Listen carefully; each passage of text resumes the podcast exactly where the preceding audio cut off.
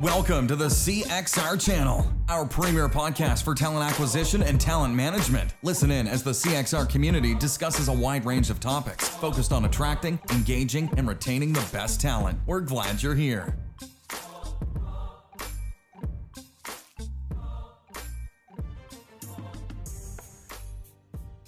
Hi, I'm Shannon Pritchett with Career Crossroads, and I had the pleasure of speaking with Libby Sartain at our Women in Talent meeting. During our talk, Libby shared some impactful moments from her career as an HR leader.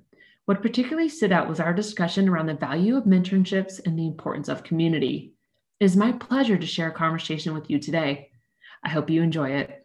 A very interesting story about how you, um, the company you were working at prior to Southwest Airlines, um, you know, as one of your moments that matter. And I'm sure you have several, but you know, um, would you be willing to share that story or perhaps a, a different moment that mattered in your career?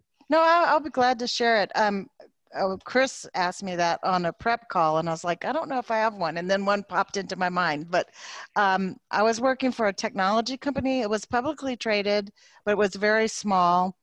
And uh, I had been the manager of comp and benefits and we had a new um, CHRO come in, and I worked with him and the team for a couple of years. But he brought in two guys about my age. They both came from the military because my boss was also from the military.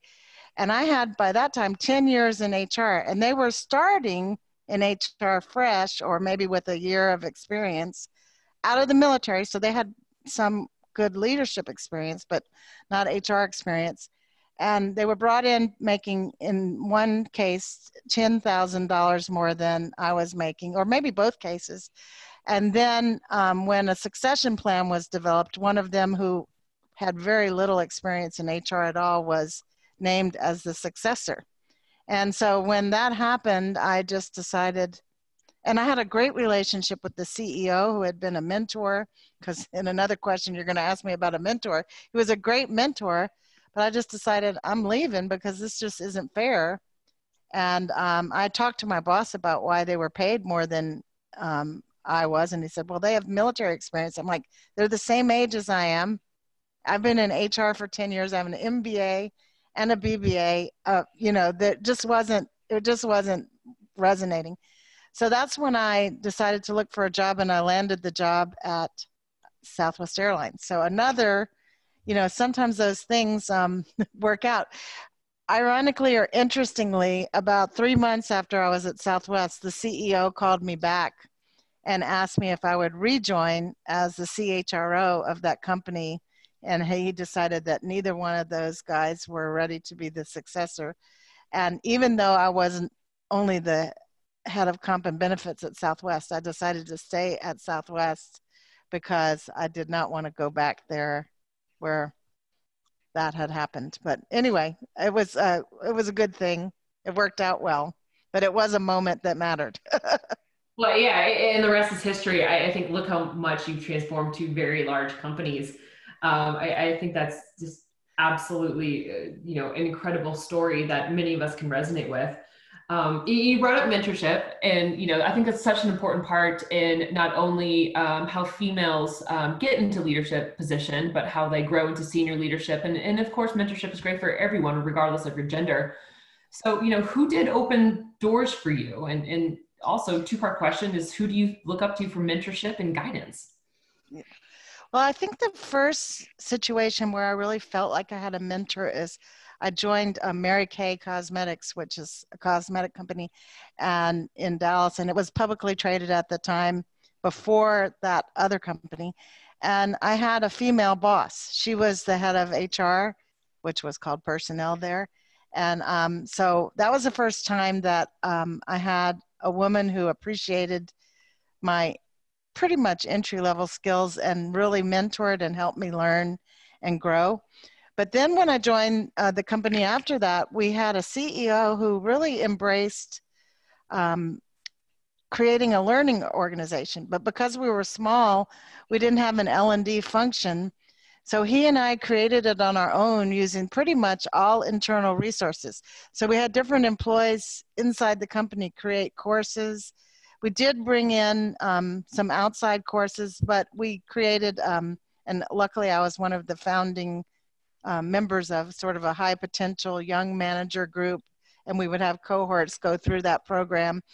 But um, it was really great, and he made it part of his job to get to know all of the young managers and to th- think about their skills and and recommend opportunities. And one day he called me into the office and he said, I think you need to be in charge of the United Way campaign for Dallas this year. and um, I was like, what?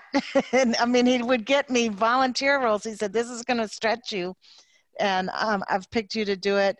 And so it was really great. They also got me involved in um, in uh, Leadership Dallas, which was a, or a leadership program in Dallas you may know about.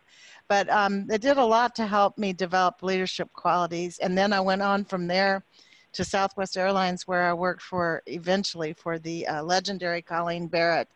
And both Herb Kelleher, who was the CEO when I was there, and Colleen were champion f- for women leaders and i could tell you a lot of funny stories about that but i don't know how long we have but anyway it was a great experience and i felt like they mentored everyone around them it wasn't a male female thing. You, you didn't really even feel the difference um, uh, there i didn't think.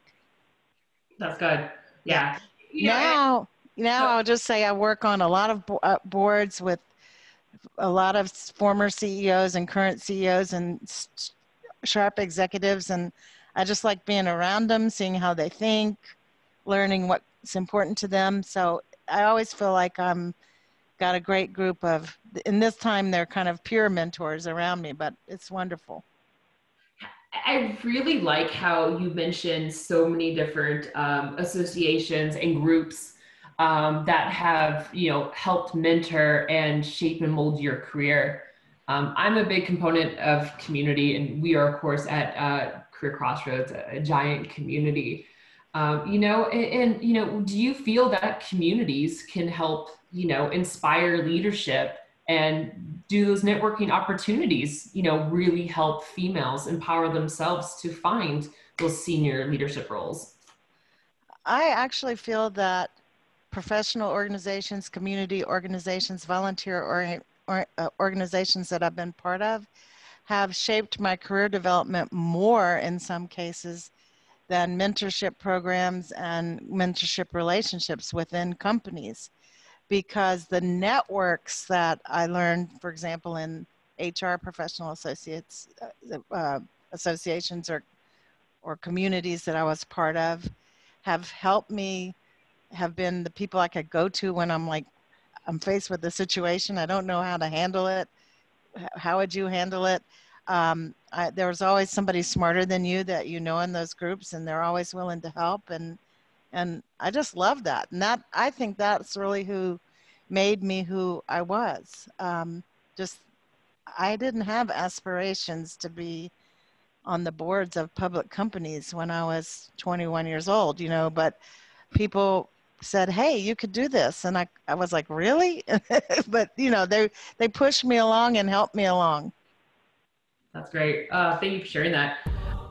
Thanks for listening to the CXR channel. Please subscribe to CXR on your favorite podcast resource and leave us a review while you're at it. Learn more about CXR at our website, cxr.works, facebook.com and twitter.com slash career crossroads, and on Instagram at career We'll catch you next time.